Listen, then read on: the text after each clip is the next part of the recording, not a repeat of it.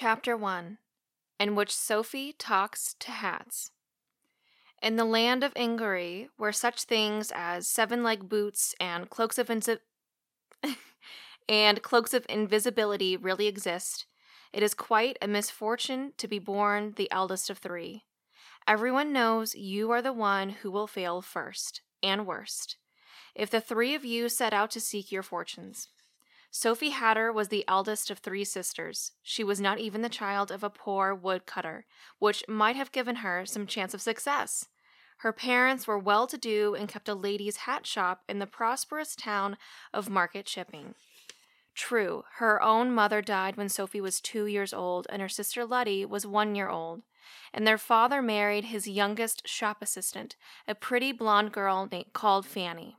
Fanny shortly gave birth to the third sister, Martha. This ought to have made Sophie and Letty into ugly sisters, but in fact, all three girls grew up very pretty indeed, though Letty was the one everyone said was most beautiful. Fanny treated all three girls with the same kindness and did not favor Martha in the least. Mr. Hatter was proud of his three daughters and sent them all to the best school in town. Sophie was the most studious. She read a great deal and very soon realized how little chance she had of an interesting future. It was a dis- disappointment to her, but she was still happy enough looking after her sisters and grooming Martha to seek her fortune when the time came. Since Fanny was always busy in the shop, Sophie was the one who looked after the younger two. There was a certain amount of screaming, hair pulling between those two younger two. Letty was by no means resigned to being the one who, next to Sophie, was bound to be the least successful. That was Howl's Moving Castle by Diana Wynne Jones. This is Book Nookie, and I'm your host, Brian. My guest today, Brittany Marie Bertelsen, is a life coach and entrepreneur, and also my delightful partner and best friend. She has three podcasts of her own We Are Trying to Be Better, Fruitful Living, and Spiritual Bitches of Seattle. You can find her on Instagram at Blithe Mitrals and at Blithe Mitrals Podcasts. Now, here's Brittany Marie talking to me about Howl's Moving Castle. Okay, so I, you heard this probably because you listened to Will's episode, I've listened to all the episodes. but I came up with a new thing for Will's episode, and I'm going to make you do it too, which is the two minute elevator pitch. Okay. So I'm going to, I have a timer set. I'm going to start the countdown when you start talking.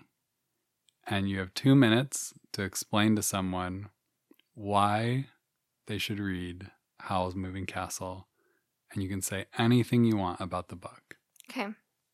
Absolutely anything you want. You can spoil the whole thing. You can spoil the ending, spoil the middle.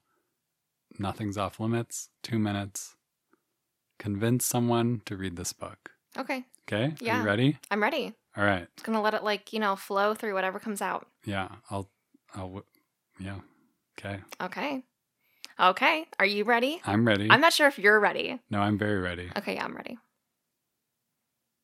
Did you go? I'll start when you start talking. Bitch. Okay, fine. So, Howl's Moving Castle is a very charming, enchanting story about Sophie Hatter. Um, it's also about her two sisters, and um, it's about uh, witches and wizards and a fire demon um, locked in a curse, and uh, a wonderful apprentice, and just the relationships between um, stereotypes and rumors and uh, misconceptions, all wrapped around, again, magic and what I would call like a very low key fantasy. I think it's like an intro fantasy, which I really enjoy. I'm not big into hardcore fantasy, but this I found to be what most moving because Sophie Hatter is a woman who does not believe in herself. She thinks that she is destined for failure, that there's no chance of her having any greatness, and is so willing to dismiss any part of her happiness because she's going to follow what fate defines for her. And it's the journey of her coming into her own in a very odd way. um, and I just, yeah, it just, it completely lights me up. and I highly recommend it. All done? I feel like I'm all done. I could have kept going. How how Right. long was that? That was like a minute and 20 seconds. Oh, I could have kept going. Maybe I should set the time limit to a minute to make it a bit more of a, yeah, put some more pressure on you. Put some more pressure on me. Because both you and Will took less than two minutes. Well, I well I I thought maybe I had gone over two minutes. I'm going to give you like 30 seconds next time. That was great. Oh, thank you. That was a very good elevator pitch. I'm convinced I'll read it. Would you though? Just kidding, I already did. Um, I don't know if that was descriptive enough to be a good elevator pitch, but um, it's magical and shit, and I recommend it. Yeah. Um, It's very feminist without being like hardcore feminist. yeah, so let's expand on kind of what you mentioned in your elevator pitch and go over what what is the book about, who are the key characters, etc. Yeah. So um, you have Sophie Hatter, as I said before, and she is the eldest sister of three. Um, her parents they own a hat shop, and what she um, becomes an apprentice to, and really brings life back into the business. Um, and uh, then you have uh, Hal. That's another major character, and Hal is a wizard that doesn't like to show up to things. He very much has an issue with um thinking really in the future or taking responsibility for things. He he runs away and um he does a lot of things that per- are perceived to be very heartless. And um, he's very much an onion that you kind of have to open as you go through the story. And then another major character would be Calcifer. Calcifer is a fire demon who is cursed and trapped in Hal's moving castle. So he's literally moving the castle that Hal lives in. And he's absolutely funny and charismatic. And you first think he's very evil, but you become warmed by by him uh, and his humor and, and wit and his heart. Wink. Um um and then you have and I I always forget if it's Michael? if it's Michael or Meekle cuz in the movie it's Meekle so I always remember Meekle but I think in the in the in the movie, it's Meekle? yeah they changed it to Meekle I think that's what I always remember it as but yeah Michael so then you have Michael who is Hal's um he's a, he's his apprentice and he's studying to be a wizard himself um and Sophie when she meets them well that's well I guess we can kind of can I get into that You can get into whatever you want. yeah And do you want to, would you rather talk about the story within the context of why you love the book and you chose it? Or would you rather talk about the story and then, I think by me describing it, I'll probably get into why I love it. So I'll just lead with that then. So, with those four, in my eyes, certainly being the four main characters, Sophie being the lead. Um, it starts out with with Sophie, you know, as as you heard the intro that I read. Um, it starts out with Sophie really being locked in the hat shop and being locked by being the eldest and being in this fate and having to just kind of go with the flow and not really giving to herself. Um, and she, so her sisters end up leaving to other places. Uh, her younger sister, Letty, um, she gets an apprenticeship at a local bakery. And their youngest sister, Martha, gets an apprenticeship with another, uh, with a friendly witch that their mother that their mother knows. And part of the reason why they have these different apprenticeships is because their father dies and their their mother is not able to care for them and is not able to afford to to really take them and let them continue school. It just was too rough of the way that the hat shop was being left over. Um, and I think also, if I remember correctly, the father had a lot of debt, or it was implied at least that there was debt. Um, so there there was a lot of complications. So they end up you know spreading ways, and the youngest is supposed to be you know the most successful, right? So that's why she gets to be this this witch, and Sophie's just kind of stuck in the hat shop and she ends up talking to the hats they end up becoming her friends as she sews the embellishments and so on and so forth and so on and so forth and um, so she, you know, time passes with our, you know, with both sisters going off and doing their apprenticeships. And Sophie, there's a May Day. She goes and she visits Letty, and um, she gets she gets in a tricky situation. Um, something that happens to a lot of women if you know, I don't think it happens to every woman, but a lot of women where you get trapped into a situation with uh, two um, very strong men.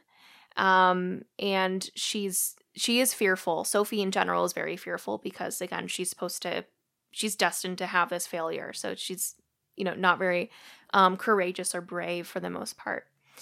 And um, so she gets locked in the situation and then a gentleman comes by and kind of saves her and kind of leads her away from the two the two men that she was nearby who were definitely going to probably is highly implied that they was going to take advantage of her.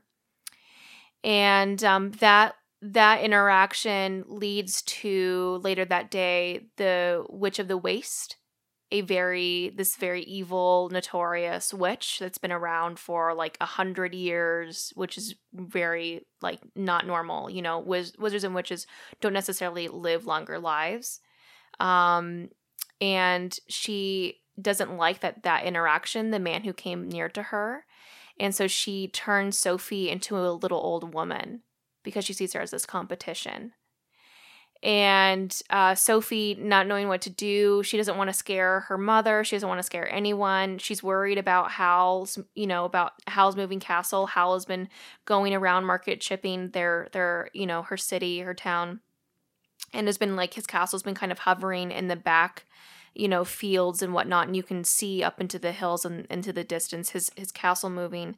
And it's been known that Howl uh, he preys on what they call the rumor is preys on pretty young women and will kill them or you know take their hearts or you know just this he's also a, supposed to be this evil character and so she doesn't know what to do, Sophie. And even though, you know, Hal's out there, she's like, I, I gotta go. I have to leave. I, I, I can't stay here. So as this like very old woman, probably in her 90s, you know, 80s, 90s, she walks out and she goes on this great adventure and she starts walking towards the waste, right? The witch of the waste. That's where the witch the witch is. And she's not quite there, but she gets into the field and um she just she becomes braver and I think that she thinks like, well, I I don't have to care like I, this this was my failure and like I'm free and if I'm going to be this old woman, I'm going to go into it. And she even makes a joke that like at least my clothes now fit me properly. Like it's I'm wearing clothes that are suited for my age.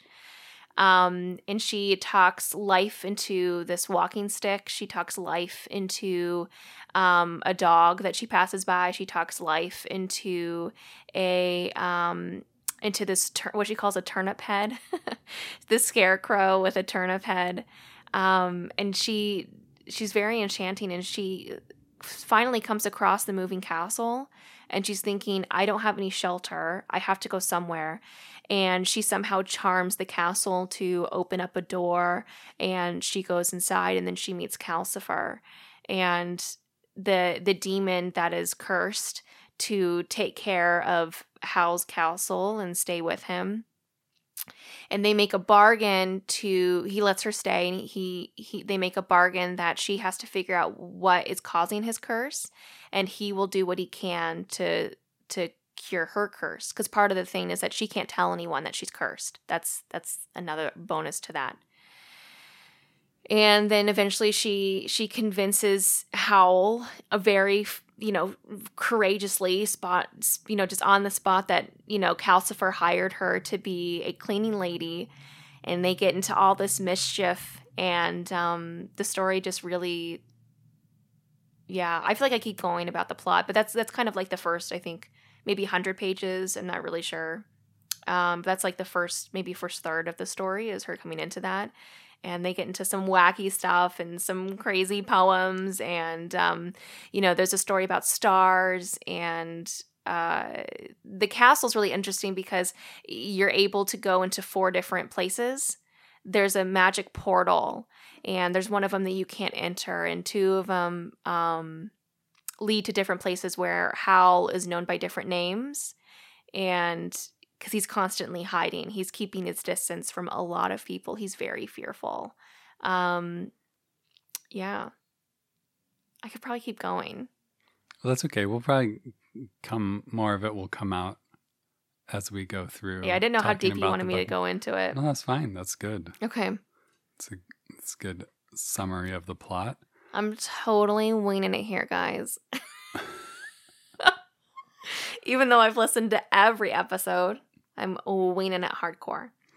Um, yeah, so let's go into why you love the book and why you chose to talk about it today and why you wanted me to read it. Ah, oh my gosh. Okay, well, Brian knows this, but when he first came out with the podcast, so like if it isn't obvious, Brian and I are a thing. And um, when Brian came up with the idea, I told him that he, that he has to have me on the podcast. That like it's going to be damage to our relationship if he doesn't. So I forced myself to be a guest on this podcast because I wanted to be a part of it because I really love the idea and and, and whatnot. And um, and then we knew I was going to probably be one of the last guests that he interviewed. And so I had some time to think about my book. And I came up with six different books. And I. I had a really hard time choosing, and Brian actually helped me. He didn't really know the story that much. He had saw the movie with me, but he helped me f- pick this book, and I'm really glad that that it, I think it would have came to this anyways, but he helped me choose it faster. Um, what's really magical for me about this this text, this book specifically, is it is the first book that I have ever finished and wanted to start reading. Go back to page number one immediately and read it all over again. Um, when I was in school during finals week, I always liked to have a book nearby. I didn't want TV. I wanted a book nearby that I could escape to because I found that if you like study and review your notes, at least for me, reviewing reviewing notes over and over again, it just kind of gets obsessive and then I found that I forgot more things because I was putting pressure on myself and it was like stressful. So I always liked having a novel nearby and I did that while I was at Cornish. College of the Arts, getting my um, degree in uh, performance production, and uh, and it was just like you know those when I read those books, it was like a savior during finals week, and I I think I really would have had continued from page one again if I wasn't in finals week, and it just wasn't within the schedule. But yeah, it's I've read it several times since then, um, and that was only a couple years ago. and I watch the movie. I watch the movie a couple times a year. So I just love it. I just I love this story. I love it so much. Is that when you first read it? Was A couple years ago, yeah, I was at Cornish because I had I had saw the movie. I was trying to get into Ghibli, and um, you know, I'd slowly kind of got into it with with a friend who introduced me to a few movies, and then um, I read the the synopsis for Howl's Moving Castle, um, and I was like, oh, that sounds good. So I watched it, and I watched it a couple times, and I you know I bought the movie, and um, and I realized at one point when I saw in the credits, I was like, oh, this is based off of a book. I should I would love to read that book. And then I read it and I'm so glad I did cuz it's it's it's so similar to the book, the the film, but it's also the book is just completely completely different in the best ways. I think it's one of the best film adaptations ever. But um the book is just it holds a different bit of magic in as far as Sophie's um, the way she evolves and the way that she grows, and even more depth within the characters. And it's a little bit cheesier too, which is really fun. Normally, I'm not about the cheese. I mean, I do want to eat cheese, but not like cheese in a text or a film. And uh, with here, it's just like it just feels like a warm blanket. Yeah. Yeah, you get cozy with. hmm So I think, yeah, I think, and also, I mean, the elements that really draw me to it is not just because it's like so wonderful and it's so fun to read, but you know, as I, you know, it's it's it has a lot of feminist qualities. And right before I realized that I was a feminist, I didn't think that I was. I thought I was like an equalist or whatnot. I didn't really understand what feminist was. or what feminism stood for. And I read this beforehand, and I feel like that kind of helped me come to terms with feminism. Feminism. Um, before then and uh yeah it's just it's so it's so stinking magical and also now i talk a lot about especially with my coaching i talk a lot about being authentic and being aligned and true to yourself because that is what will free you that is what's going to line you up with you know with your inspiration with your creativity with your purpose and that really is showcased so strongly here Sophie does not believe in herself. She, you know, is fearful of what is going to come next because she's going to fail. She's doomed to fail. She's she's doomed to be this this person. Um and to see her really evolve out of that it's such a gift and i feel like it's a great reveal into what's possible for any person, regardless of magic being real or not. And I think also, you know, I talk about magic too. And now that I'm talking about it out loud, I'm realizing that this book is part of the reason why magic is is so real to me. I I very much believe that if you want to have magic in your life, all you have to do is is create it. You know, like magic can be totally different in its forms. It doesn't have to come from a witch. It doesn't have to come from a wizard. Though apparently witches are a thing, and I want to look into that. Just kind of you know figure out what that world is. But um, you know, I think that's kind of maybe self-proclaimed. But uh, yeah, I just think that it's it's very real, and it's also a metaphor, and it's just yeah I feel like I'm not being very eloquent here, but it's I just think it's I think it's such a, a such a gift to read because of what openness and being able to view the vulnerability and opportunity and possibilities within your own life being reflected through Sophie and her experience. Yeah. Yeah. What um what do you think uh, what do you think made you so open to the book? Like when you read it, you loved it, but like what about you? Yeah. So um, while I was at Cornish, I was still going, I was still having in, in this headspace. And um, there were many things about my past that I was not able to forgive, forgive in others, forgive in myself. And I did not think that I was living in self hatred, but I very much was. And I was oppressed by comparison culture uh, self oppressed and also just being a part of the culture. And I would just punish myself all the time. I talked very negatively.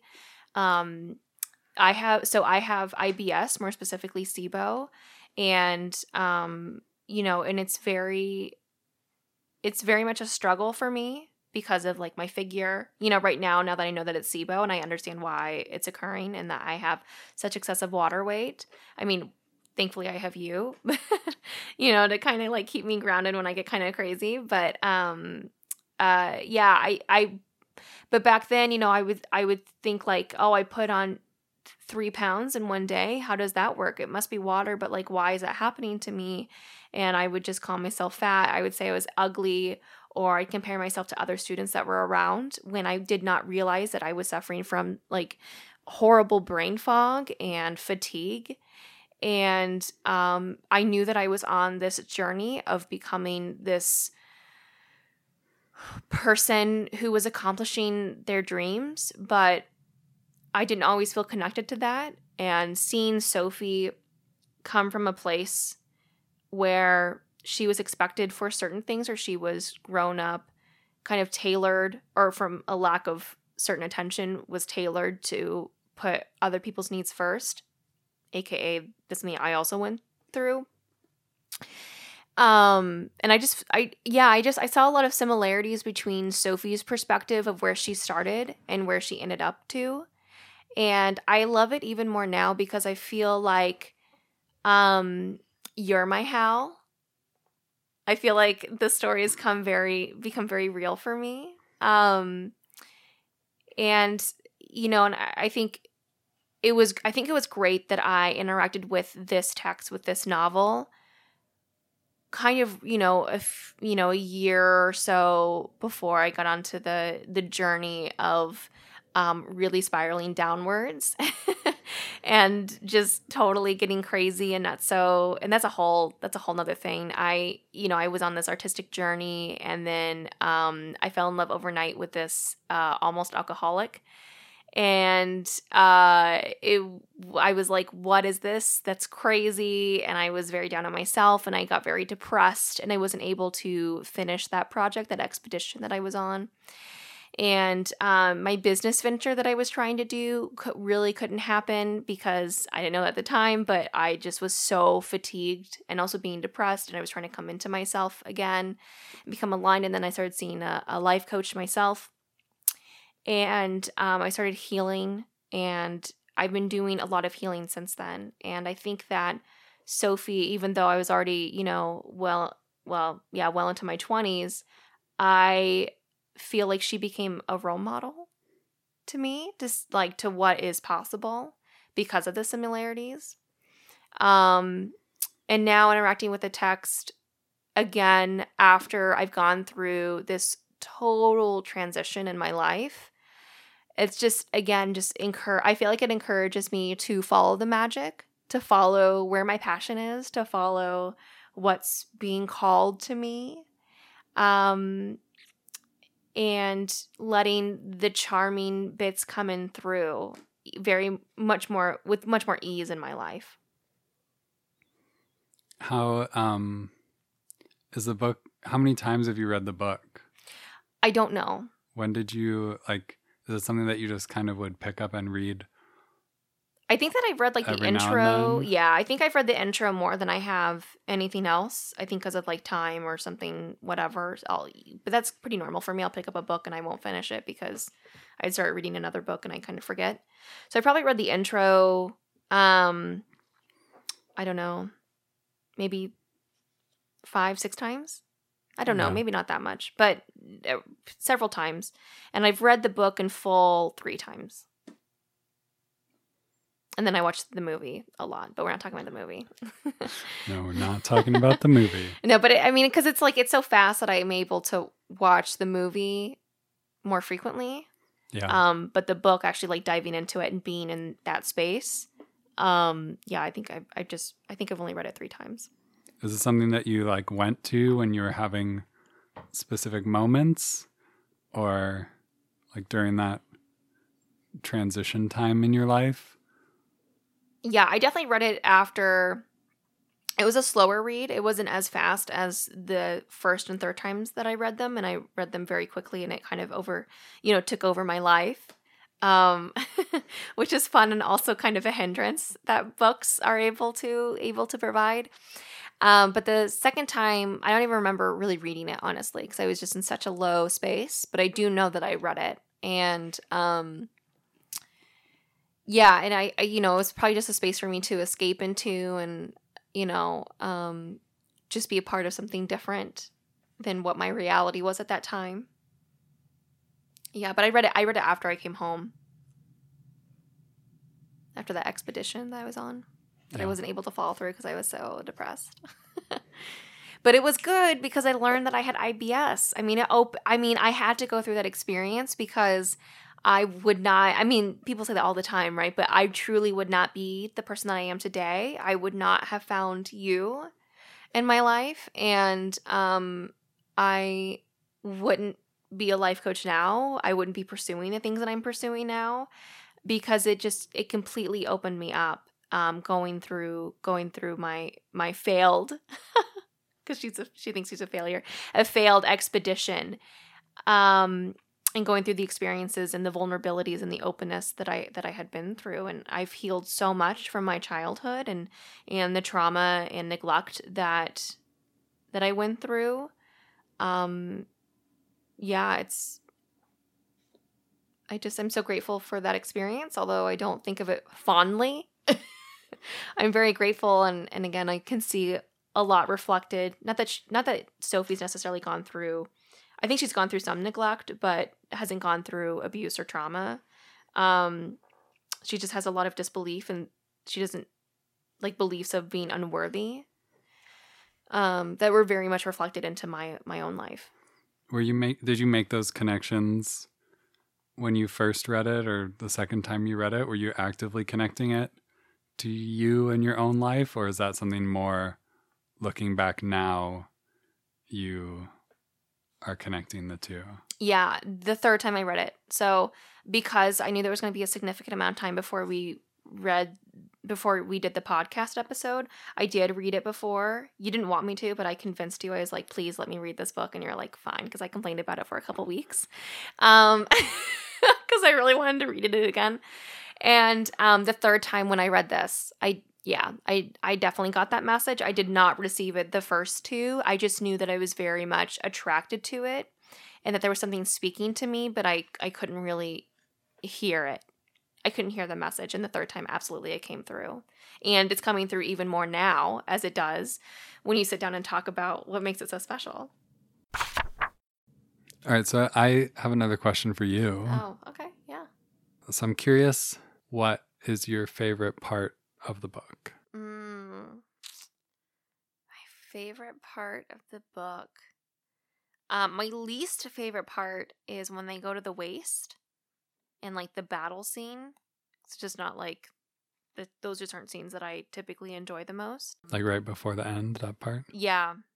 I think um uh I think whenever she oh, you know what actually yes, I do know. Whenever Sophie is outside and she's yelling um with with the dog man, what was I don't remember his name. Um but they're yelling with oh Sol- Solomon. Sol- Sullivan. Solomon. Suleiman. Solomon. Suleiman. Suleiman. Uh, anyway, so she's she's outside and she's yelling with Solomon because she's realizing she just realized that she's in love with Hal and she just can't handle it. And Hal and Michael are over, overhearing and eavesdropping onto her, and she's you know picking up flowers and doing whatever um anything to do with the flowers i really enjoy but that that specific scene when she's outside and she's yelling and she's trying to talk it through with solomon when solomon's like i just became a person again. I don't like i'm no longer a dog. I'm trying to deal with all of these things. Letty wanted me to watch you and he's just kind of in that space and she's in her frantic coming into her own space. Yeah that's my favorite scene. Okay. not so much because I mean it is nice because I do love some romance. Not so much because she's talking about like oh my gosh I'm in love with Hal, but because she I feel like we're finally seeing Sophie kind of unchained, if you will, and that's really fun. It's very very fun. Yeah. But I'd say anything when when the hat shop becomes a flower shop, anything with the flowers and her interacting with the flowers, I just always always love. But I'd say my second favorite scene is whenever they're talking, and it's like very early in the book. It's when they're talking about the effects that she has on the hats and how she's able to bring the hats to life. Um, or not the hat. Well, yes, the hats to life, but also she's enchanting the hats. So, for instance, there's this very plain woman, and everyone's like, "No way is you know she ever gonna land like a man or whatever." And um, you know, she Sophie says something like, "You will marry, you will marry rich, or you will be seen as very pretty." To the hat. yeah, to the hat.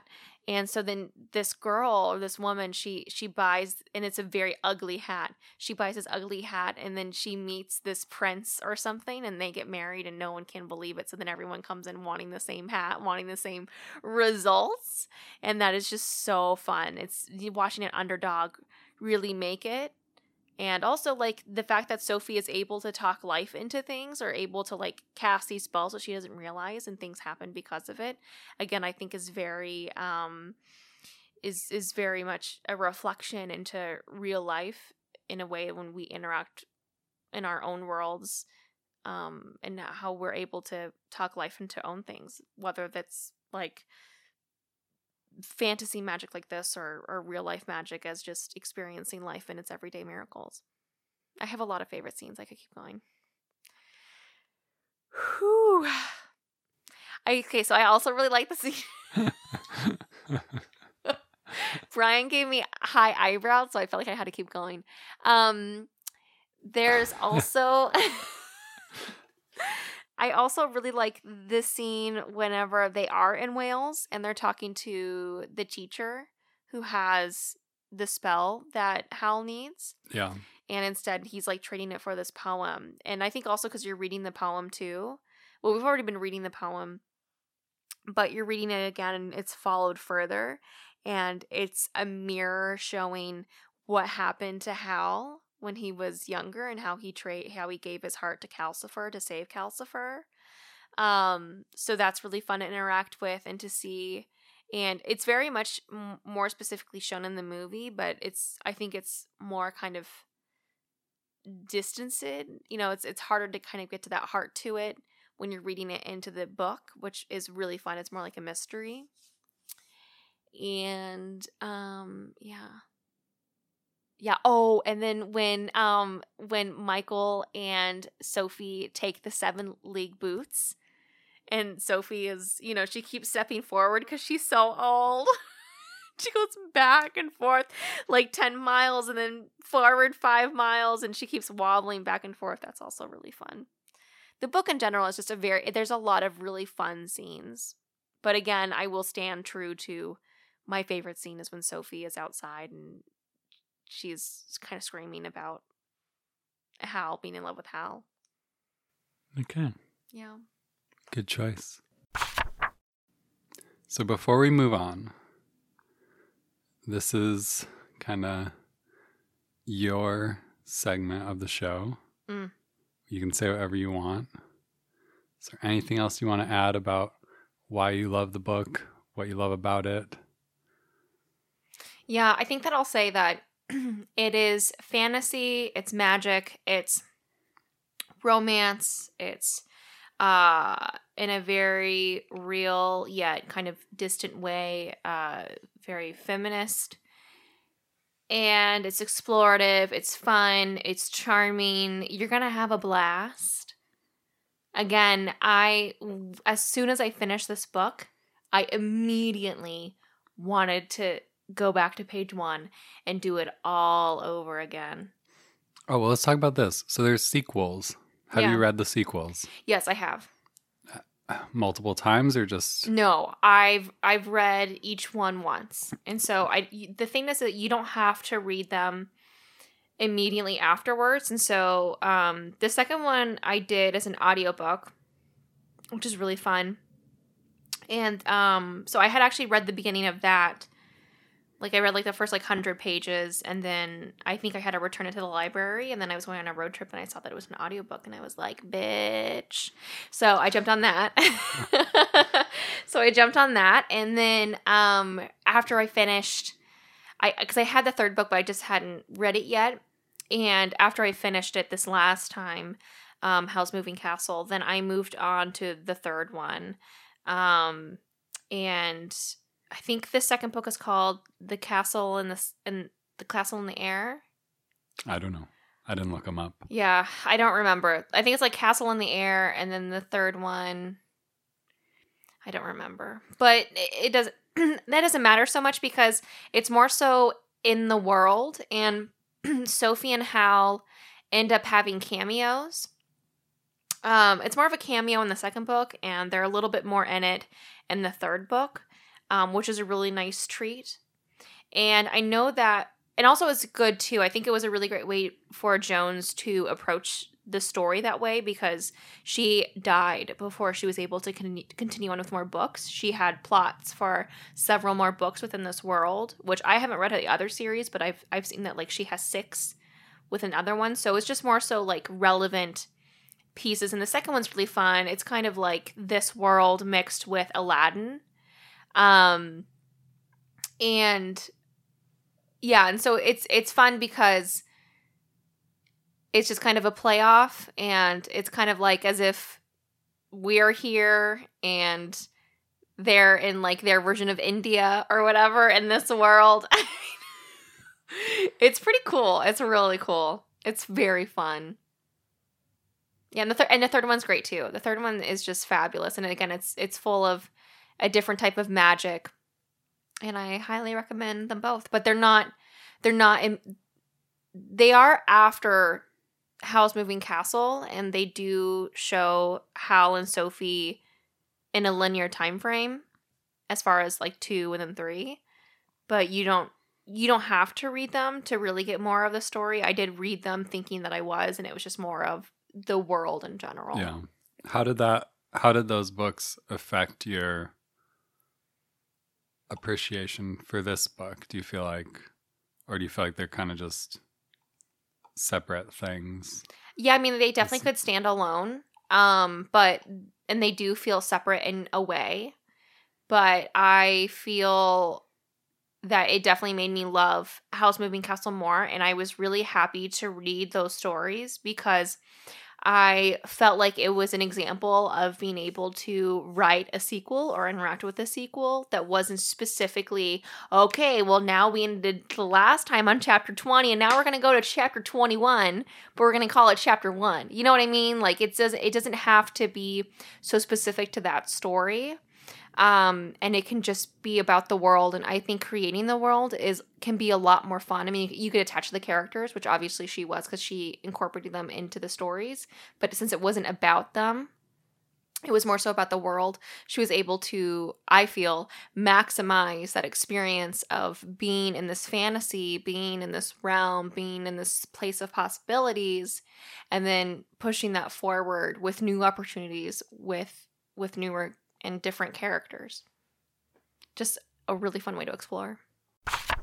I'm going to do a little bit of a recap of some of the history Yeah.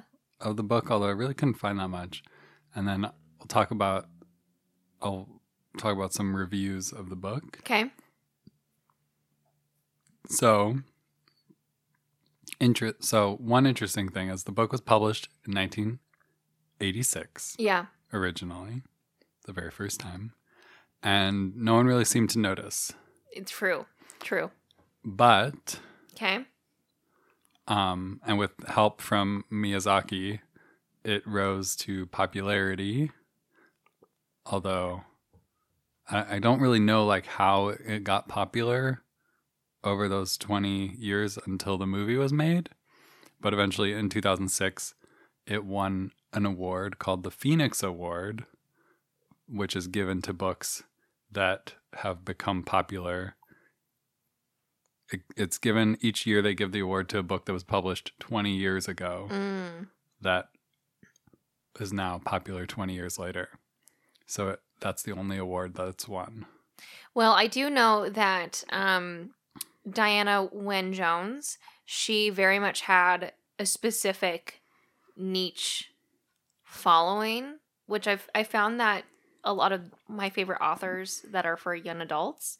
Um, I love young adult auth- like books. I just I love them. But anyways, um, I I think yeah, she definitely had a very specific niche audience, and that's why it wasn't like this bestseller or whatever else. Yeah. So that totally makes sense to me that that occurred. But somehow Miyazaki found it, and I couldn't figure out how I, I was l- looking it up. But Yeah, I think in the if you just watch the special features of the film, Yeah. did your real research. Actually, that's kind of excessive, but um, yeah, no, Miyazaki. I don't know if it's him or one of the producers, but they were talking about the creative process and why Miyazaki wanted to do the film.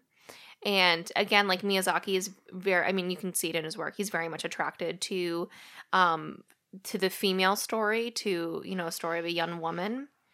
I think someone introduced it to him. Someone put it on his desk. Someone said, Yeah. "Hey, you should read this," and he was very like in it. I that may not be hundred percent true, but from what, well, I mean, like, don't quote me, even though I'm saying it on a podcast. But from what I understand, someone gave it to him. okay, Thanks for laughing at me. yeah. I mean that sure. I mean any anything could be possible. Yeah. I have no evidence that says any any which way. Um, but so there is a 1986 Kirkus review, Ooh. Of the book, Okay. which is short, as Kirkus reviews are wont to be. Um, and it says, well, a lot of it is plot summary, and then this is the review part. It says, as in her memorable Archer's Goon, Jones has a plethora of characters who are seldom what they seem, and an intricate plot which may dazzle with its complexity or delight by the hilarious, common sense consequences of its preposterous premises. Sophie, whoever wrote this was having a good time with the alliteration. Sophie is a dauntless heroine. When she regains her youth and wins Howl, spoiler alert, the odds are this is only the beginning of a tempestuous romance. Great fun. Yeah. I think the in the ending of that synopsis, I'm like, mm, because it, it's it's in, it's until the very like the very end where they really connect on that romantic level or they're aware of it. And Yeah. i feel like it's not about like you do watch them fall in love without them knowing that they're falling in love. And so you're kind of even surprised that they're that they've fallen in love. But i feel like it's more so about um again i really liked how the writer said that it's about people who aren't what they seem um and i think that's more true that's that's more about it. And and i don't think that the love could have really occurred between sophie and howl until sophie really became her own and went through that battle and that journey of of being authentically her and, and no longer being afraid of what may come in the future. Hashtag our relationship and my journey to find you that's right gonna weave that back in a little bit Yeah. mm-hmm All right. Gonna make it cheesy. Um, and then the first mention of the book in the New York Times was in 2004 when the movie was coming out. Um, and then later on, the LA Times said, It's easy to see what attracted Miyazaki to Howl's Moving Castle, the 1986 novel by prolific Brit scribe Diane, uh, Diana Wynne Jones. With its warring wizards, quirky and cute characters, and magical transformations, the book practically howls to be animated. Yes. Um, This is so good. and then a blogger at the New York Public Library blog wrote The world Jones creates is fully realized without ever getting boring or limiting the reader's imagination. The tone of her narrative is also spot on. Readers of Jane Austen's novels or the Sorcery and Cecilia series will notice a similar narrative voice. Although this novel is largely timeless, the prose has a charmingly Victorian tone, taking its time to arrive at the action, the better to familiarize readers with the characters involved and show the readers just how fantastic they and the story really are. I also adore this story because it is romantic, thrilling, and completely absorbing. Props. Props and some serious kudos. Yeah. Way better Um, than what I did. That is so good. I agree. And then eventually way. in 2011, Diana Wynne Jones died. Yeah. And uh, so then in her obituary, uh, they said, though she never became the household name in the United States that J.K. Rowling did with the Harry Potter franchise, Miss Jones' work was especially relished by connoisseurs of the young adult fantasy and science fiction genres. She wrote more than 35 books, including the Chrestomanci series, which focuses on a powerful enchanter who presides over a world in which magic is, in her words, as common as music. Another popular book, Howl's Moving Castle, 1986, about a young girl transformed into an old crone by a spiteful witch, was adapted into a 2004 animated film. Yes. So, not a lot to say about Howl's Moving Castle other than was adapted into a 2004 animated film. Is interesting. It's interesting that it, like, it's weird. Oh, kind I of think that it went unnoticed for like 20 years and then, Yeah. Well, I mean, them them mentioning it that it became a that it became a, f- a film. I mean, makes sense to me because especially like 2011 or even now. I mean that the fact that your book became a movie or became a TV show or became filmed or adapted in any sense is like, whoa, you fucking made it. You got money off of that, bitch. Yeah. I feel like that is like the level of you are a successful writer, which is unfortunate because the text is the text and the film is a film. But- yeah. But it is it is really I mean as someone who loves both the film and the books even though they are different um yeah I I'm I mean I personally feel grateful to have the film. Yeah. I was just kind of su- surprised that I couldn't really find much written about the book before the movie came out. It's like, Well, that's as it goes, right? That's that's so as it goes. I guess. But a lot of books get reviewed at the time they're released. You know? Anyway. Um, also, in this obituary, they said Jones's fiction is relevant, subversive, witty, and highly enjoyable, while also having a distinctly dark streak and a constant awareness of how unreliable the real world can seem. Mm. Disguises and deceptions abound. Though avoiding criminally dysfunctional families or unwanted pregnancies, her clever, her clever, cleverly plotted and amusing adventures deal frankly with emotional clumsiness, parental neglect, jealousy between siblings, and a general sense of being an outcast. Rather than a deliberately cruel stepmother, a Jones protagonist might have a real mother far more wrapped up in her own career than in the discoveries and feelings of her child. The child protagonist would realize this, but get on with the adventure anyway. It's not entirely about Howl's Moving Castle, but no, but I think it's like her writing style in general and what she was attracted to and her exploring her stories.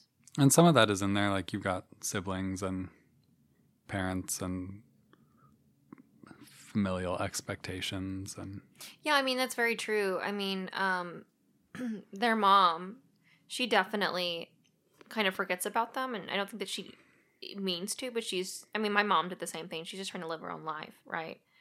And it kind of gets lost here and there and um you know, so Fanny is is just in that space where she's doing the best that she can and she's trying to live life the way that she can. And she's you know running this business with her husband and then her husband dies and then she has to figure out what she's going to do with her three daughters. And yeah it's just it's it's a difficult space and especially when you don't have money and you're a woman and even though you can be on your own there's still that idea that you cannot right? Um, that's very much still woven in. Um, yeah it makes sense to me that that it's there and that that's something that she was drawn towards too or that or that the writer said that she's leans towards these directions in her stories you know even though the, the sisters don't bicker in this and they're all very loving and they want to support each other um at least they don't bicker actively in the book. Um yeah i think i think that makes sense that she wants to explore. Of course i haven't read the other book so i can't really attest to Yeah. it totally. And one of the things that happens in Howl's Moving Castle is their mother sends them off to be apprentices, hmm and then keeps Sophie in the hat shop, and then they sort of all end up in different outcomes where Letty and Martha switch places because Letty is like, I want to bake, and Martha's like, I want to be a witch. And Well, it's more that Martha wants to be um Mar- Martha she she she wants a big family. She wants to have 10 children. That is her ambition. She wants to marry for love and she wants to have 10 children. And Letty is like that is not my MO. I'm not interested in getting married. I want to be successful. I want to, you know, follow magic. That sounds so interesting to uh, me. because. Letty is like the pretty one who gets sent to work in the bakery and she gets to into the try bakery to so she attract a, exactly suitor. Exactly. And so it's sort of like it's not that the mother is necessarily a bad mother or neglectful, but she's kind of playing the children into the preset roles and not necessarily figuring out what they would want. Exactly. Yeah. common mistake that a lot of parents make, unfortunately. But that's what happens when we live in comparison culture, and that when we are all, all of us, are oppressed the way that we are. Yeah, really, it's a really great reflective piece. Yeah. Um, yeah, so that's some of the like professional critics. Mm. hmm hmm hmm Does that mean that we're going to move into the uh, unprofessional critics? Yeah, we're gonna get into the, Okay, bitch. Okay, bitch. Okay, bitch. Let's do this. Let's do this. And honestly, let me say this. Um Yeah, I'm ready.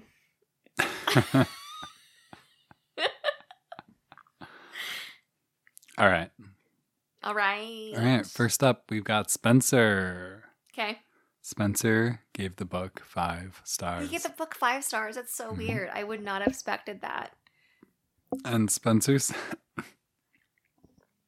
For the people listening at home, she's being sarcastic. Cuz I listened to the podcast. She's listened to every episode so far. So Spencer, I'm funny. I did that with peace signs. so Spencer said, Sends peace Spencer your way. said, What did Spencer, Spencer say? said- Tell me what Spencer said. Spencer said, Yeah, what did he say? This was awesome. It's delightful, thoughtful, and funny. The language is fantastic, with tons of witty turns of phrase. I liked Sophie's down to business attitude and perspective a lot. There are fun crossovers with our world and endlessly refreshing magical mischief. And all the moving pieces come together in one sweeping ending, which just wow. Good one, Spencer. Kudos to you. Yeah? Yeah, I agree with that. Good one, Spencer? Yeah, good one, Spencer. Good, good one, pal. Yeah. Yeah. Um oh, I actually have two five stars here. Yay! I have another fit five star from Smellin, which I'll read. Okay, smelling. It says this is a wonderfully strange fairy tale. It takes fabulous larger than life characters and throws them into a magical mix. I don't know what else to say. Diane Wynne Jones is one of my very favorite authors, and I had a huge crush on the wizard Howl when I was about 12. I've read this book at least four times. If you like it, and you will, read her other books. Ooh. Ooh. Did you have a crush on Howl when you first read it?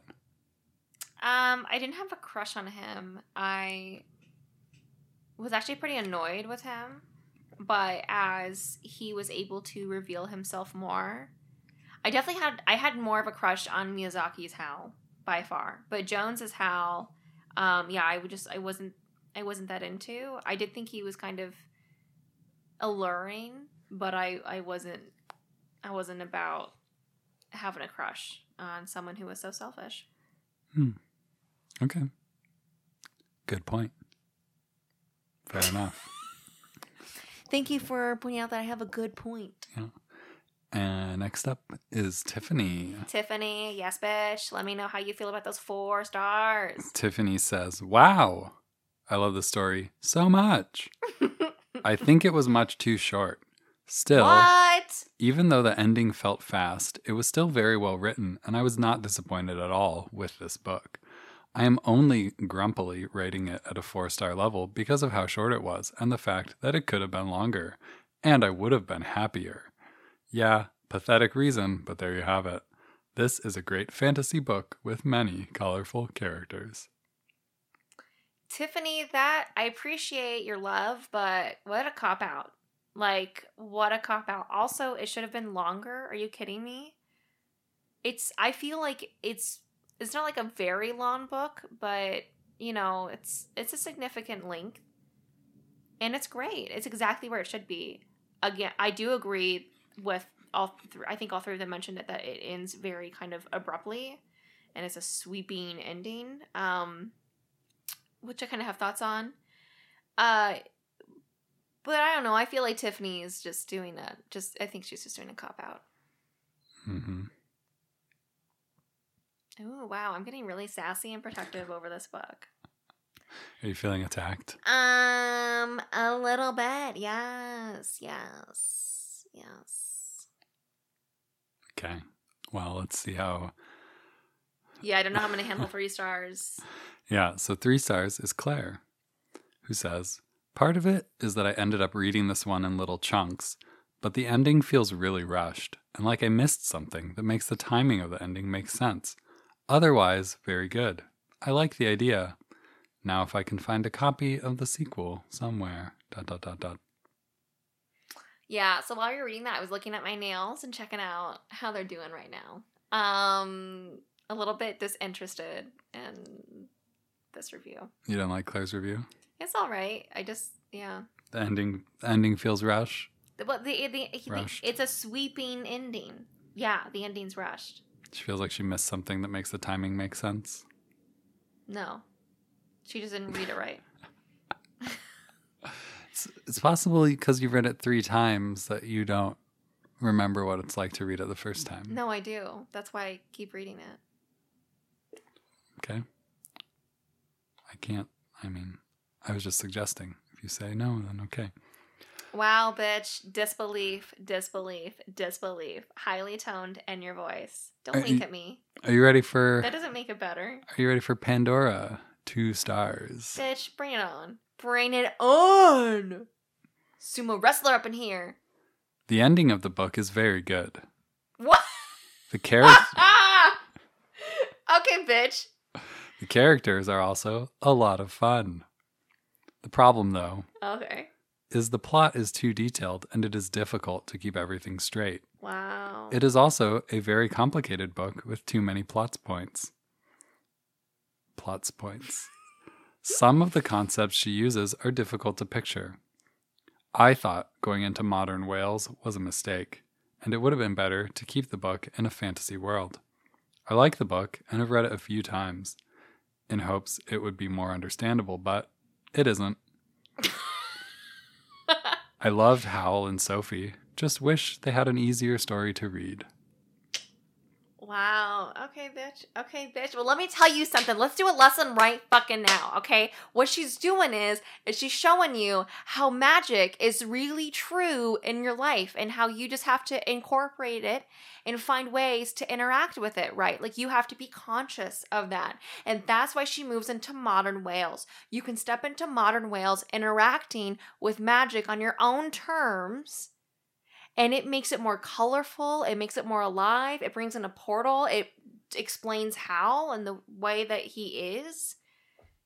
Bitch don't come at me. Bitch don't come at me. You don't know what you're talking about when you say it was a failure. They went to wales.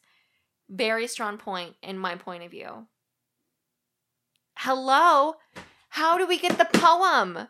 How do we get the poem? We got his homework. He got his we got his nephew's homework. We wouldn't have gotten that through the portal of go of having to go back to wales if we didn't go fucking back to wales bitch.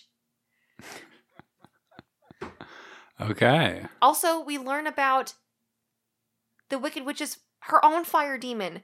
Bitch don't come at me yes i have more to say but i'm gonna stop so you can read number one Okay. Catherine, bitch okay go ahead one star. go ahead go ahead go ahead Sporadic storytelling. This book was all over the place. There w- was too many seams in the story, making it difficult to follow. And it's a kid's book. However, maybe after seeing the Academy Award nominated animated movie, I'll like the storyline a bit better. But in most cases, the book is better than the movie, so I'm not holding my breath.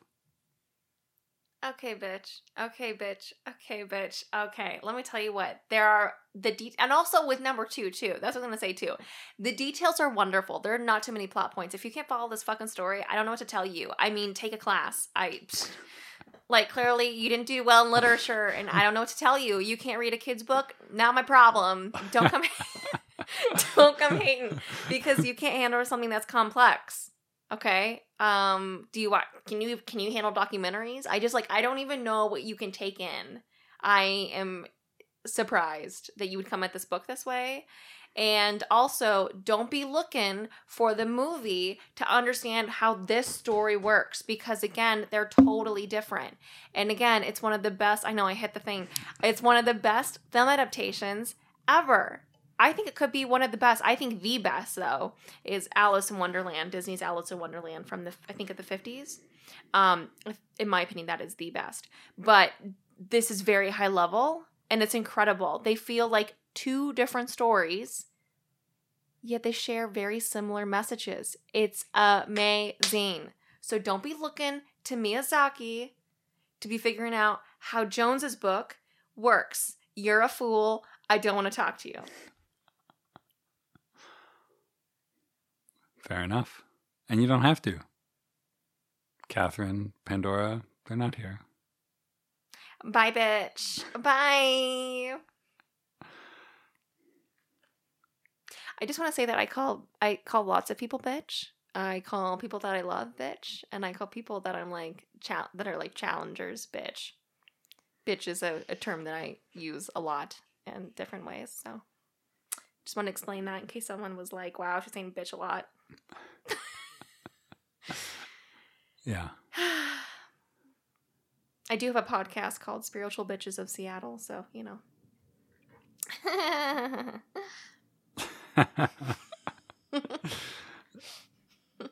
All right. So, so, recapping, yeah. um, we'll do a little personality test now. Um, I just want to say real quick before we go into that, um, in case you're wondering, I would definitely give this book five motherfucking stars. Yeah, we know. I just want to make sure it's clear. You're on here talking about it. yeah, I know, but I just want to make sure it's clear that I would give five stars. Okay. Now that's been cleared up for everyone who wasn't sure. Don't come at me. Uh yeah. So, you know, we've heard the book described as great fun. We've heard it described as intricate, Okay. hilarious, Hmm. um, quirky and cute. Yeah. Um, what else? We've heard it described as charming, Delightful. thrilling, romantic, Mm-hmm. Popular, Popular. uh, thoughtful and funny, witty, and wonderfully strange. Yeah.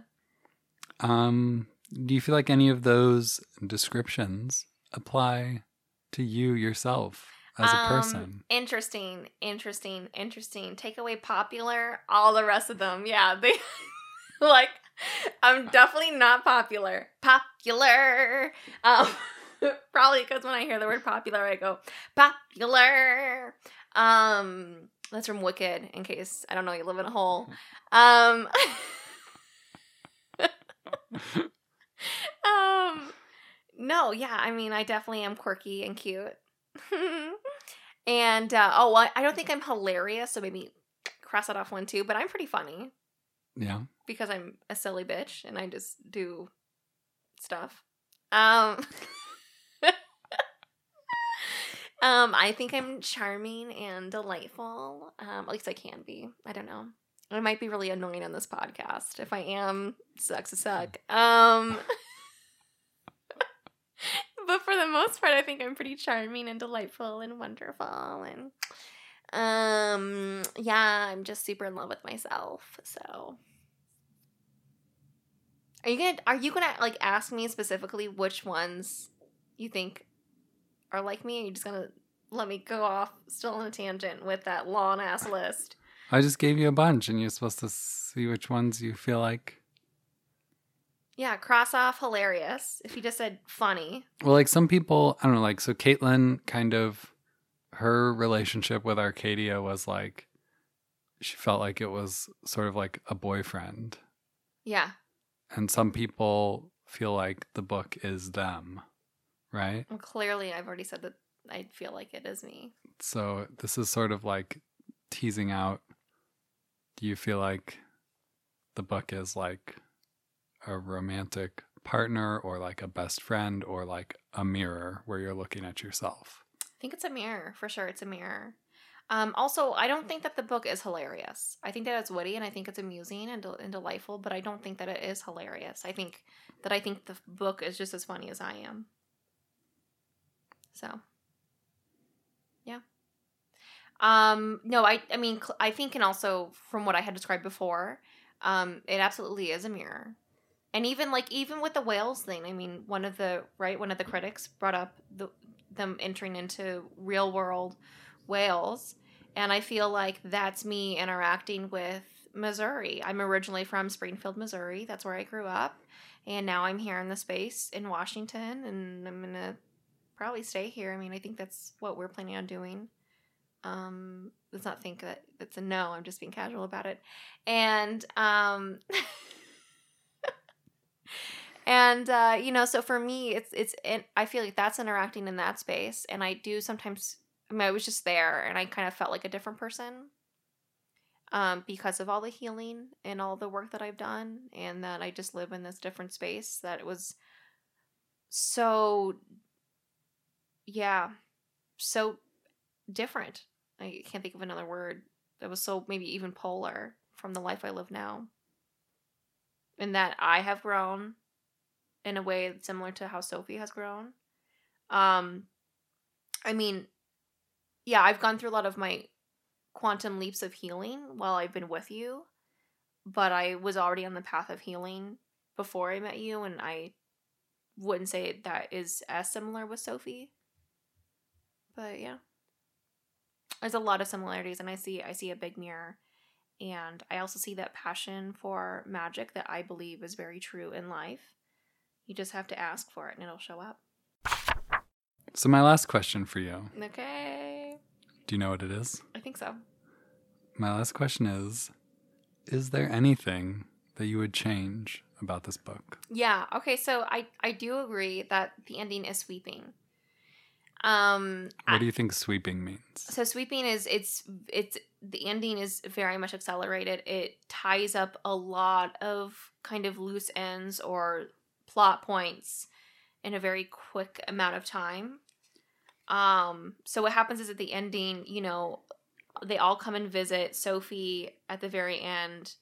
Um, all of her family and these characters that she's met, they all just kind of come to Howl's castle, to Howl's home, and it starts as a distraction, but it doesn't. And when you know the ending occurs and the curse is broken and other things as well, when things are kind of returned to maybe natural order, um, then you find people who are lost.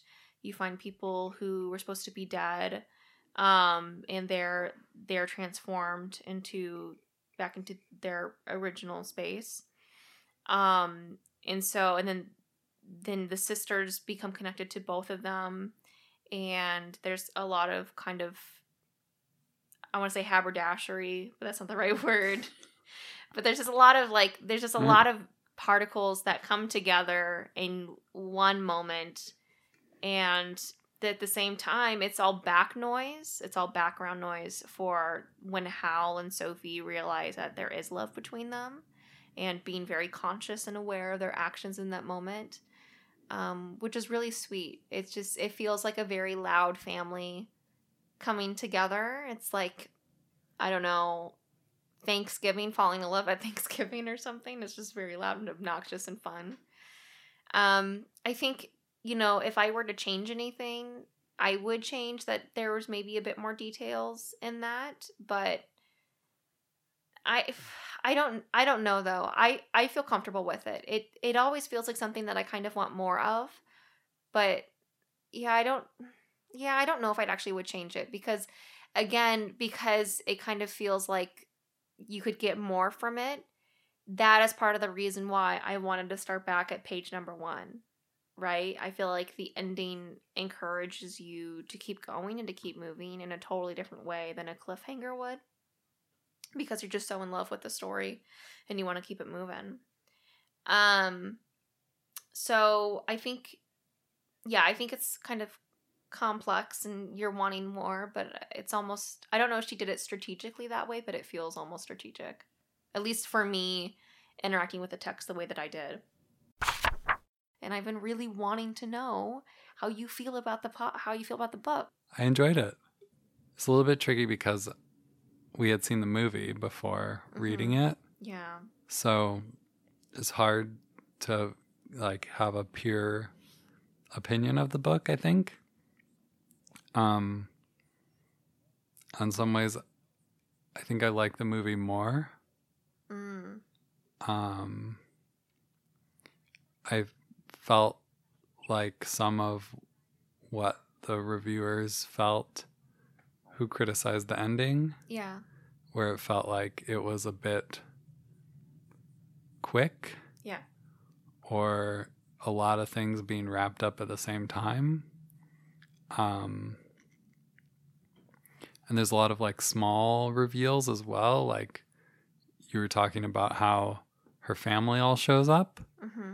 and the way it happens in the book is just like they all just show up, and it feels really random and kind of like, oh, well, everyone just sort of randomly showed up at the same time. Mm-hmm. And then you find out a little bit later that Howl arranged it Mm-hmm. Because he was trying to distract her or whatever from something.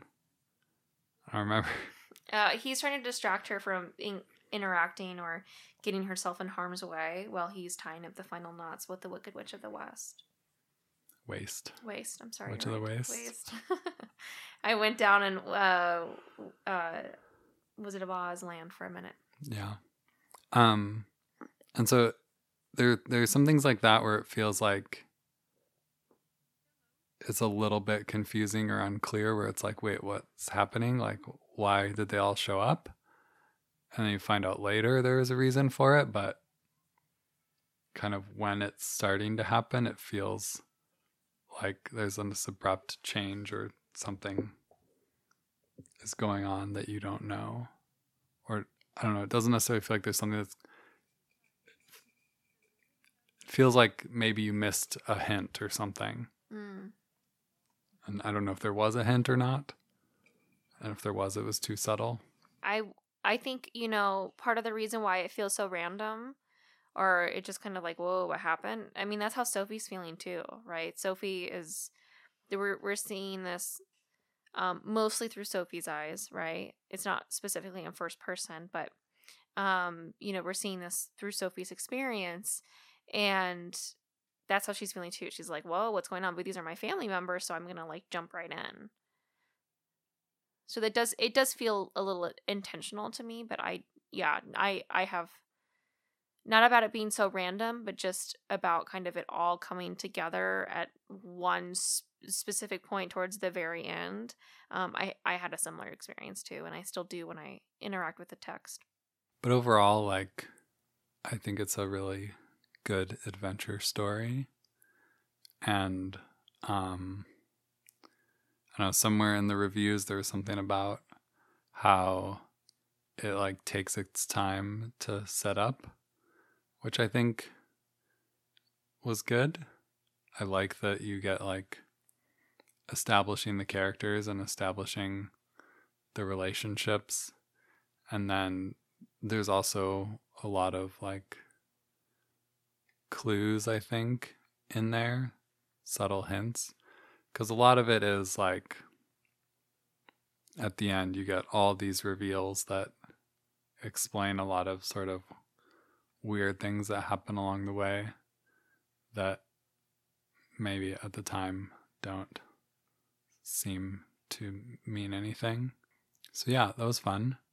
And it reminded me of um, like Terry Pratchett and Discworld in a way, where it's like it felt like she established a world that had a lot going on and a lot of kind of there's a lot of things on the sides and in the background and you know things you get glimpses of where it, it does feel like there's a solid fantasy world out there.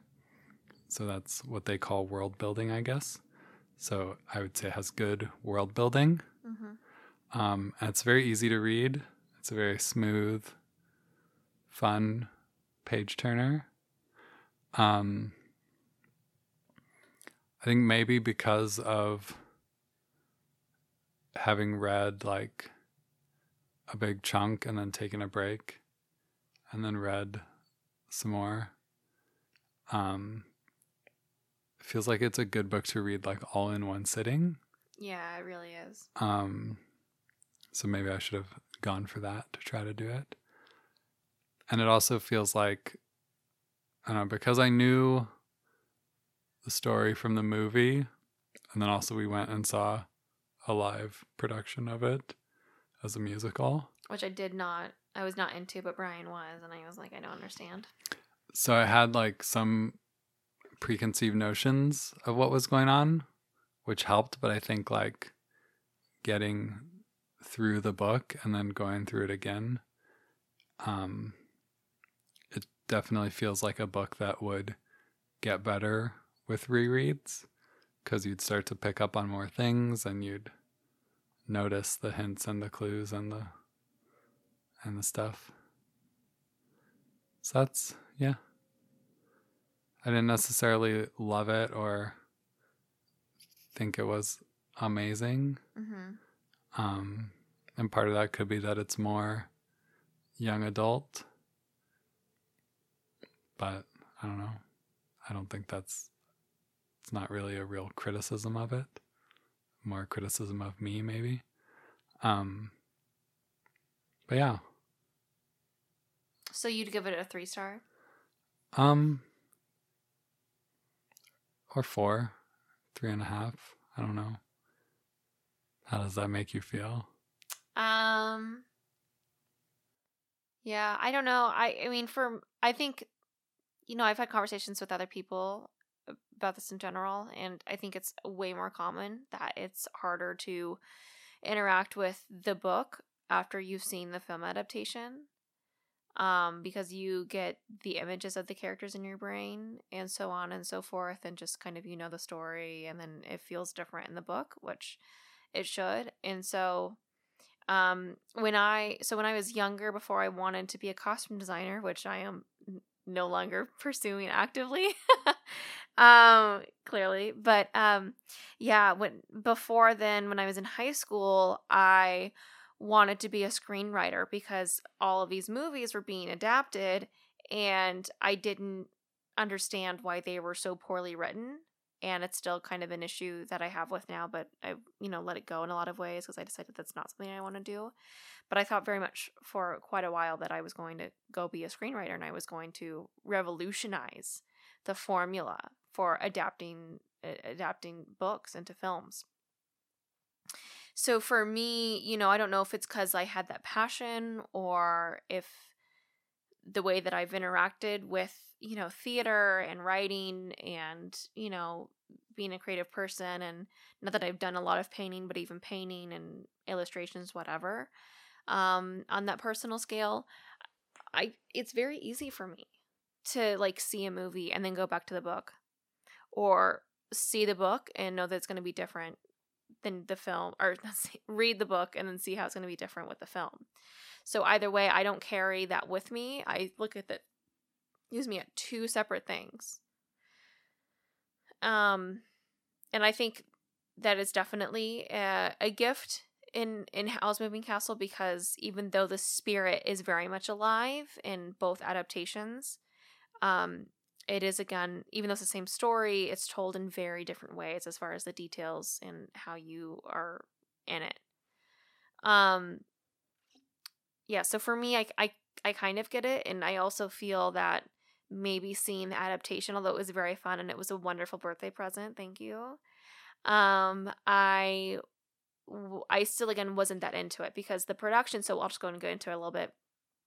The production was with book it theater here in seattle and it was a musical and I did not know that when we walked in and I was like, "What? A musical? That feels weird." And it was. I really liked it. You really you did really like I it. I thought it was really fun. I I didn't like that it, the beginning of the story was really focused on fear and showing that fear was present for everyone. And although that fear is an element that everyone experiences because they're all, you know, quote unquote human, um, it's not the over that's not the overwhelming sensation that you get when you read the text or see the movie or whatever. So I I that threw me off immediately. And I felt like the way that the sisters were involved, I don't know. I feel like for an adaptation, you could very easily cut out the sisters as well. In the film, she doesn't have sisters. Um, oh no, that's not true. She has one sister, and you. I mean, you can cut it down to one sister or have no sisters. You know, like I mean, or whatever. But you could have cut out a lot of characters, and they didn't. And I just wasn't. I don't know. I didn't feel like it had the spirit of the story. So I wasn't super into it. But I think, you know, walking in with those two different ideas of what the story is and then reading what the actual story is, the actual text, I could see how you would kind of be like, oh, well, it kind of was helpful and I did like it. It was fun, but I'm not super in love with it. Yeah.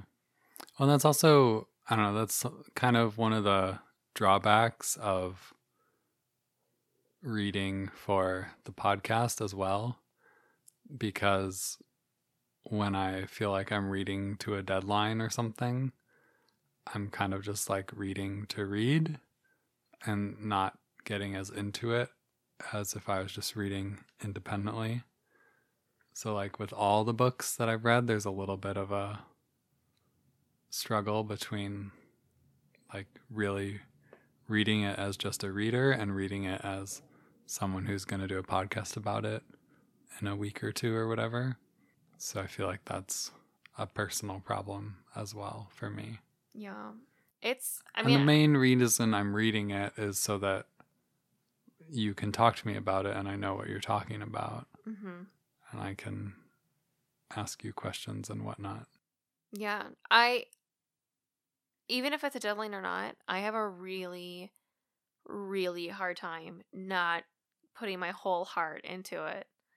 Well, I have a I don't know one of my one of my personal problems that I have all the time with books is I want to be reading fast, so I will tend You read it very fast. I read it very slow. Yeah, but like I I tend to kind of get caught up in like paying attention to how fast I'm going and like counting pages and watching the clock and Bitch. measuring my speed. Okay, so I've asked you about this. I've asked you about it. I said, "Hey, you're reading that really fast," and you're like, "Yeah." And I said, "Are you able to take all that in?" And you're like, "Of course I can." Well, yeah, I'm taking it in, but like sometimes at different volumes. See, if I don't take, if I don't put my whole heart into it, I like, I have to reread it because I missed something. Yeah. And maybe I'll reread it. Why not? Why not? You have any questions for me about the book Mm, and me and the book? Uh, yeah. If you were any character, who do you think you would be? Who do I think I would be? Yeah. Um, I mean, I think of you as my Howl, right? But mhm. uh I have but if I were to like to actually pinpoint you as a specific character, I have one in mind. But I I think you should tell me what you think you would be. Um, Don't. It's a tough question. I mean, there are parts of Howl that I think are me, where, um, He's so vain though. You're not vain at all. but like he doesn't want to The do. The most vain thing about you is that you refuse to get accurately wasted pants. he doesn't do stuff, and he wants to like slither out of things, and he's a he's a slitherer, Outer. Outer.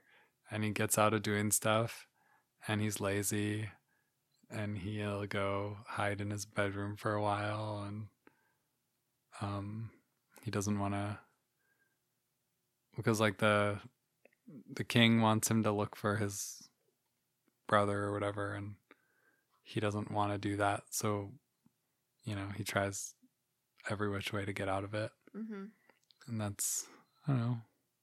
I'm I'm good at getting out of things, I guess. I can be lazy. So Yeah, you can. those parts I'm like, well, that's me a little bit. Um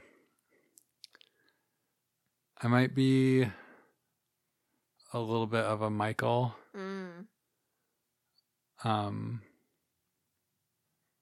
he's just kind of like a I don't know, just a nice normal guy who is maybe a little bit silly and foolish sometimes. Yeah, I definitely think you're Michael. If I were to call you a character, I would think Michael. But after you kind of described Howl, um, yeah, I can see that too. But I think, you know, when I think of you being a character, I don't think necessarily. Although sometimes I am surprised at just how lazy you get. Um and I'm like, bitch.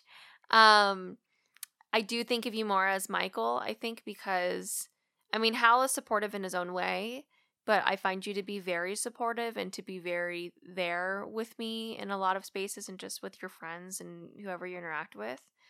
The the level of your presence. Um I I think that Michael is that way too and Michael's very romantic and maybe I'm revealing too much about you, but I think you are also very romantic in your own way. Um, you know, yeah, so I, I would definitely think that you'd be Michael. Okay, so now another question. Since I asked you what character you think you were, what character do you think I am most alike? Character do I think you're most like? Yeah. I have a similar journey to Sophie. Right? And I think that um I'm always reading her name. What's the mom's name? Fanny. Fanny, thank you. I think that my mom and Fanny are very similar, V similar. Um, but as far as me, do you think I'm a lot like Sophie or do you think I'm a lot like another character? Um, I think you've got some Sophie esque elements. Sometimes you look like an old woman. Um, and you can be very strong and opinionated on something and like get your way. I don't know. I think you're a little bit of a Sophie, maybe a little bit of a Martha. Okay, yeah, I agree with that. I want to have a million children, so that makes sense. I want to find someone to settle down with and and love and be in a good relationship with, which I have found. So I can see that. Okay. Any any other questions for me? Uh, okay, so you gave it a three, three to three to four stars. Yeah. Would you be interested in reading the other two books? The sequels? Yeah, or are you like, nah, I'm good. Mm, I don't feel super strongly that I want to read the sequels, Okay. especially knowing that it's not focused on this. It's not a, focusing on a continuation of the storyline, which I would be more interested in. So yeah, I'm neutral, I guess. Okay. Probably won't read the sequels. I'd probably read reread this book before I read a sequel.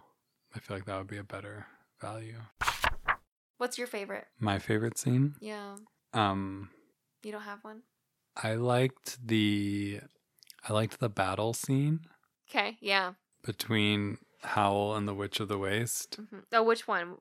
when they're The first one or the second one? the first one when they're like chasing each other around and stuff and then everyone is kind of following it on the ground and there's like a little crowd assembling and they're all watching and then the battle moves and they all go following it to see what's going to happen Yeah, it's pretty cool. um and it felt like there was just some cool things that happened in there like cool magical stuff Yeah, like the way they turn into animals or like a big ball of water. And I think there's mermaids at one point that suddenly come crawling up and Yeah. away, trying to get away from the battle scene. That is really good. That's a good scene. Yeah. I liked when she realized that she could talk life into things and then she used that to make the scarecrow go away. Yeah. yeah, that's really funny. It's kind of yeah, I like the those moments where she is like realizing the powers that she has and then using them and then she told the scarecrow to go like 10 times faster or whatever away from her.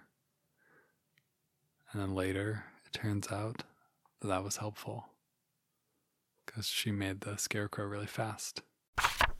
I have a book recommendation A for book you. recommendation for me. What is it? so I have sort of two, Okay. but Typical Brian. yeah, I always bring too many. Um, it's so hard to just pick one. So my primary recommendation is The Fifth Season by N.K. Jemisin. What's that about? It's about a woman in a sort of future ish alternate world where some people have a magical power where they can control rocks and like use the power of the earth and move rocks and do things. Is that a, is this a series? Yeah, there's three books in the series. It's a trilogy. Is it the one that you were reading when we first were together? Probably, yeah. I think so. Mm, it had some funny names in it. Has funny names in it. And so there's like this magic in there. And it's a little more serious and kind of dark than Howl's Moving Castle. Um, but it's like magic and it's pretty feminist and it's very good. It's like very well written and just like really good story and very absorbing. So that's my my recommendation. Number one. Re- number one. My second recommendation is a little more of a direct and obvious recommendation, Oh. but I stand by the fifth season. It's a great book. Is you the know. fifth season like like a like another weather season? Yeah, sort of. So like it's in this world where in this future world where there've been these like big long seasons where it's like a I don't know, it's like in Game of Thrones there's like decades of winter or something or so it's like these sort of catastrophic periods of time that are fifth seasons or whatever or a fifth season is a special kind of catastrophic season.